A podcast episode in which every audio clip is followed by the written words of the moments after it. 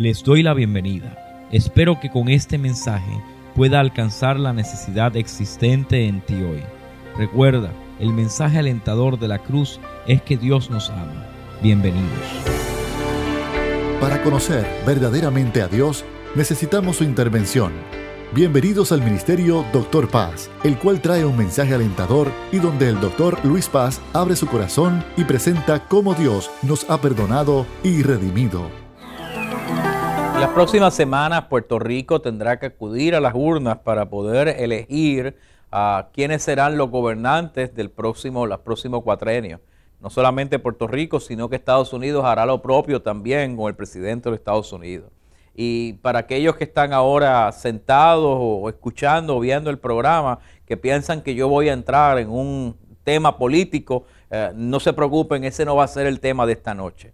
Pero sí hay algo importante que se está librando constantemente cada vez que llegan los procesos eleccionarios y es el tema de la realidad de los valores que nuestra sociedad se encuentra cada día en mayor deterioro. Hemos visto cómo a, lo largo de este cuatrenio o los pasados años se, se ha visto un desarrollo constante por los pasados años de un ataque sólido hacia el ambiente de la familia.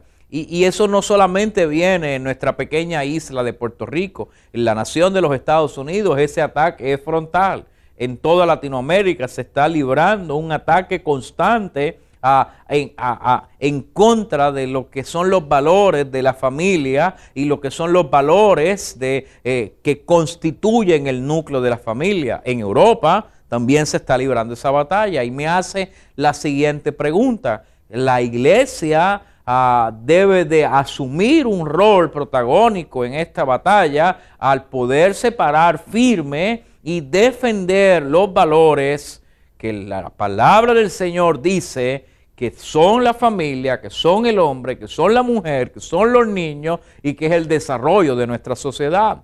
Tenemos que empezar recordando que es Dios el que crea al hombre, es Dios el que crea a la mujer. Ese, ese modelo creacional ha sido coartado desde hace décadas, desde el momento en el que Darwin comienza a hablar sobre la teoría de la evolución, ese, esa realidad de la creación de Dios comenzó a, ser atacada y comienza un proceso de deterioro en los años 70, en los años 80, destruyendo la eh, visión que se tenía en la sociedad de un Dios que había creado al cielo y la tierra de un Dios que había creado la humanidad. Y usted dice, doctor, ¿qué tiene que ver eso con la familia? Bueno, que si nosotros no tenemos un concepto de un Dios creador, de un Dios que es soberano sobre este mundo, entonces podemos decidir lo que nosotros queramos si nosotros simplemente fuimos creados de unos átomos que explotaron y, al azar se creó la creación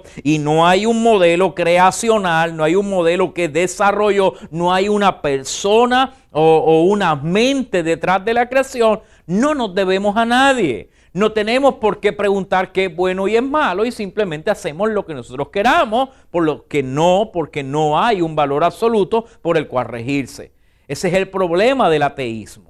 Cuando se habla de una persona atea, se habla de una persona que no puede decir que hay una algo tal como un valor o una moral porque no tiene con qué compararlo. Siempre la moral va a ser subjetiva. Siempre la moral va a ser en base a mi propia opinión. Si yo creo que es bien, pues entonces es bien. Si yo creo que es mal, entonces es mal. Pero no hay límites cuando yo creo en un modelo de alguien que creó, entonces ese alguien tiene el valor, tiene la manera de poder ejecutar sus leyes, sus mandamientos y nosotros tenemos que acatar esas leyes, esos mandamientos como buenas, agradables y perfectas.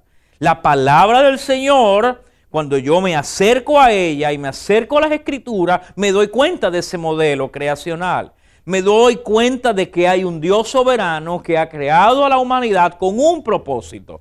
Y ese propósito no es la enajenación de Dios, sino el que tú y yo vivamos para la gloria de Dios. O sea, Él puso un sentido de eternidad, como dice el libro de Eclesiastés, en nuestros corazones. Sabiendo que esta vida es temporera y que un día hemos de presentarnos ante el Creador para rendir cuentas de aquello que Él nos ha dado. Por lo tanto, la Biblia se desarrolla en un ambiente en el cual Dios se, se le revela a la humanidad. Ese Dios que creó el cielo y la tierra, ese Dios que creó al primer hombre, ese Dios que crea a la primera mujer, comienza a revelarse a través de las escrituras hasta que llega la figura de Cristo y se, se manifiesta en su plenitud. Así que cuando yo voy a trabajar con una decisión como como lo que es una ideología, yo no puedo pensar en una ideología, tengo que pensar en un valor absoluto. Así que, ¿cómo yo ataco, cómo yo contrarresto el ataque ideológico de un pueblo? Yo tengo que devolver los valores absolutos. Yo tengo que devolver lo que ha sido por la eternidad. Yo tengo que devolverle la confianza al pueblo. Y eso lo puedo hacer a través de la palabra de Dios. Así que vamos a las escrituras porque tengo que poder hoy avanzar. Yo no voy a hablar acerca de quién, por quién votar o quién no votar. Yo quiero poder hablar de cómo proteger a tu familia en los años que tenemos por delante. No importa a quién, se elija el 3 de noviembre. No importa quién llegue a la fortaleza. El ataque contra la familia va a continuar. No importa quién llegue a White House, a la Casa Blanca, el ataque contra la familia va a continuar. Y es menester de la iglesia poder predicar el mensaje. Es menester de la iglesia el poder educar a nuestros hijos. Es menester de la iglesia poder educar a nuestra familia de tal manera que podamos estar firmes ante las desechanzas de nuestros enemigos. Efesios capítulo 6 en nuestro marco de referencia que venimos trabajando desde la pasada semana y vamos a leer ese versículo 10 y dice así la palabra del Señor. Por lo demás, hermanos míos, fortaleceos en el Señor y en el poder de su fuerza, vestidos de toda la, la armadura de Dios para que podáis estar firmes contra las acechanzas del diablo porque no tenemos lucha contra sangre y carne, sino contra principados, contra potestades, contra los gobernadores de las tinieblas de este siglo, contra huestes espirituales de maldad en las regiones celestes. Por tanto, tomad toda la armadura de Dios para que podáis resistir en el día malo. Subraye bien, hay un día malo. Y habiendo acabado todo, subrayelo bien, este tiempo va a pasar habiendo acabado todo, estar firme. Yo voy a detenerme ahí para poder aprovechar bien el tiempo.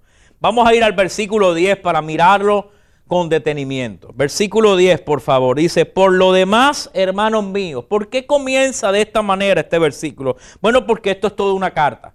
Y como hablábamos la semana pasada, esta carta, este capítulo 6, viene de un capítulo 5.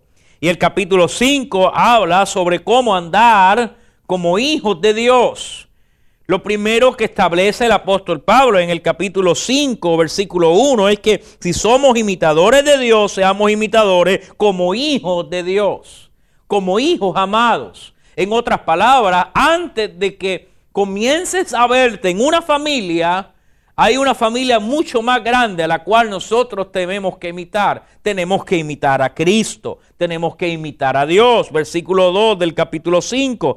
Andad en amor como también Cristo nos amó y se entregó a sí mismo por nosotros, ofrenda, sacrificio a Dios como olor fragante. En otras palabras, Pablo comienza hablándole a los efesios en este capítulo 5 de el comportamiento que debemos de tener como seres humanos delante de Dios para ser un olor fragante.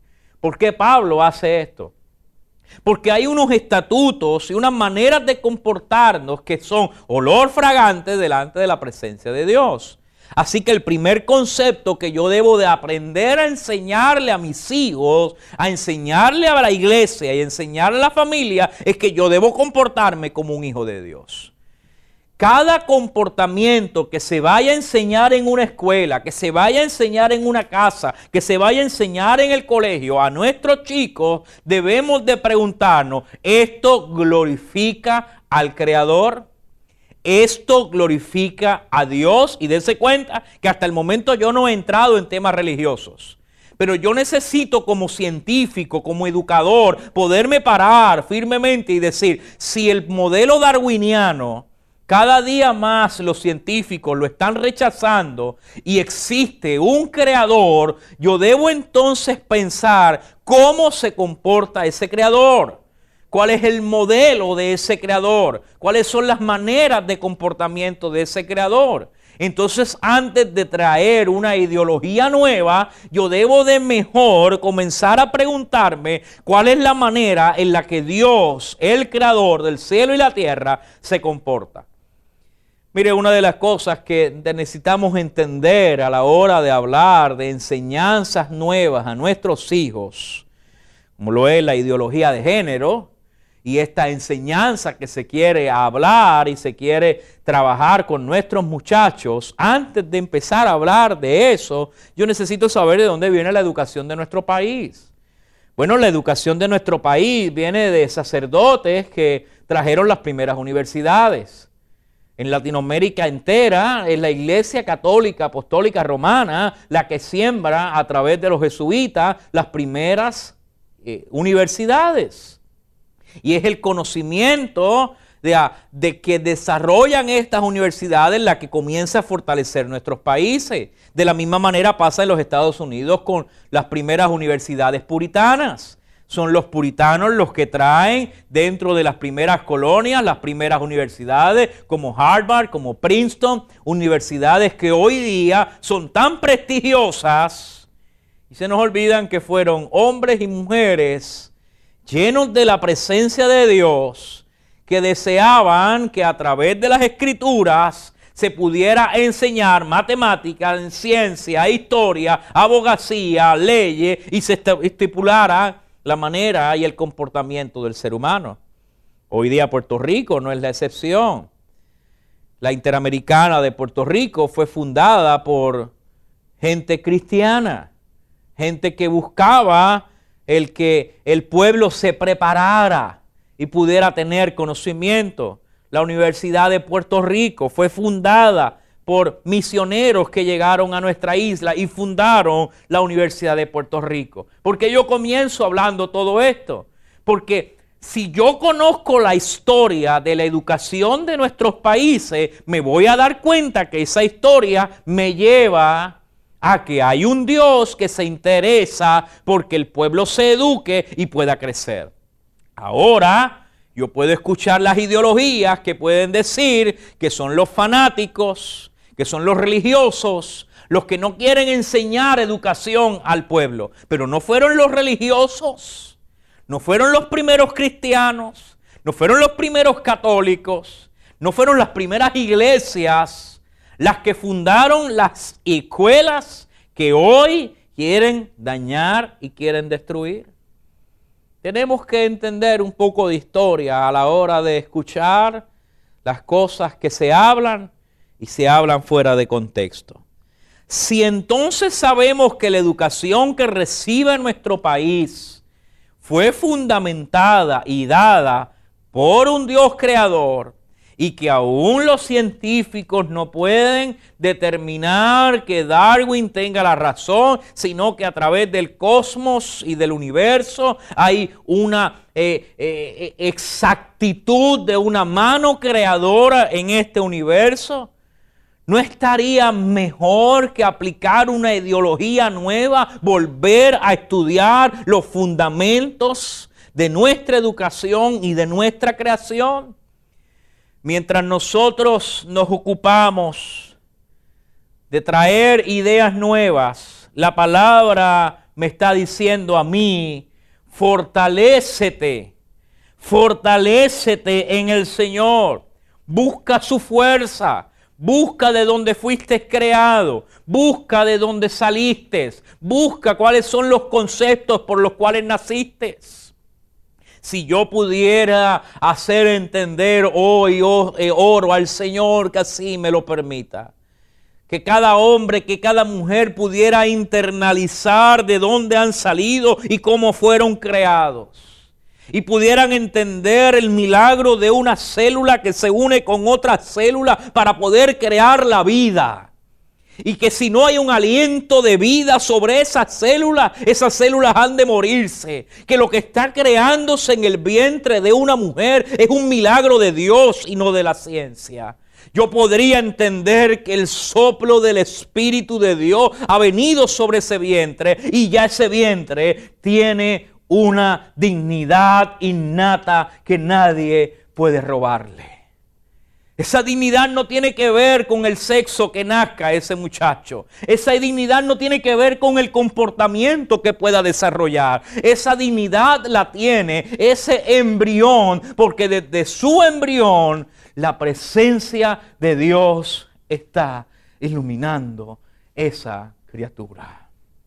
Es interesante que aquellos que hablan de dignidad y hablan de proteger la dignidad del ser humano, de la mujer, del hombre y de los derechos civiles, son los mismos que atientan con la dignidad de un feto que se está formando y son capaces de asesinar porque por un lado apoyan la dignidad de sus valores, de sus derechos, violentando el derecho de aquellos que no tienen la capacidad de poder defenderse. Entonces vemos la relatividad dentro de estas ideologías y para poder atacar la relatividad tenemos que volver a los valores absolutos. Por favor, vea Efesios capítulo 5, versículo 1. Pablo le está diciendo en el versículo 10, por lo demás, hermanos míos, fortaleceos en el Señor, como yo me fortalezco. El capítulo 5, versículo 1 dice, sé pues imitadores de Dios como hijos amados. ¿Cómo yo puedo devolverle la dignidad a una mujer? ¿Cómo yo puedo devolverle la dignidad al hombre? ¿Cómo yo puedo devolverle la dignidad al niño que no ha nacido? Cuando nos comportamos como hijos de Dios. Cuando Dios fue sacado de las escuelas, cuando la capacidad de poder enseñar a nuestros muchachos a estudiar la Biblia se les sacó de nuestras escuelas y se sustituyó por otras cosas, todas las ideas son permitidas porque dejamos de ser hijos de Dios. Voy a abrir este paréntesis para que simplemente puedas pensar y oramos. ¿Por qué podemos estudiar otras religiones? ¿Por qué podemos hablar del catolicismo? ¿Por qué podemos hablar del hinduismo? ¿Por qué podemos hablar de eh, la manera en la que los indígenas se comportaban? Y no podemos darle a nuestros muchachos a entender lo que la Biblia dice. Vemos la Biblia como un atentado contra nuestros valores cuando la Biblia es la que establece los valores por los cuales nosotros podemos comportarnos. El 3 de noviembre no elegiremos candidatos. Necesitamos elegir a Dios. Que Dios sea el centro de la educación de nuestro país y como iglesia podamos defenderlo y devolver el valor del reino de los cielos como hijo de Dios a nuestras escuelas. Señor, te damos gracias. Estamos en tus manos en breves semanas el pueblo saldrá a las urnas. Yo te pido, Señor, que des tu paz y enseñes el camino por el cual debemos de andar. Que tu iglesia pueda educar a la familia. En mi oración, Señor, en el nombre de Jesús. Amén. Gracias por escuchar al Ministerio Doctor Paz. Hoy día, muchas personas se preguntan cómo pueden obtener su salvación. Y a través de esos mensajes, presentamos el plan redentor de nuestro Señor Jesucristo. Mantente en contacto con nosotros. Si este mensaje de hoy ha impactado tu vida, visita Facebook y Twitter bajo Doctor Paz Ministry. Si tienes alguna petición o quisieras comunicarte con nosotros, puedes enviarnos un correo a doctorpazministry@hotmail.com. Este programa es una presentación de Ministerio Doctor Paz y permanece gracias a sus oraciones.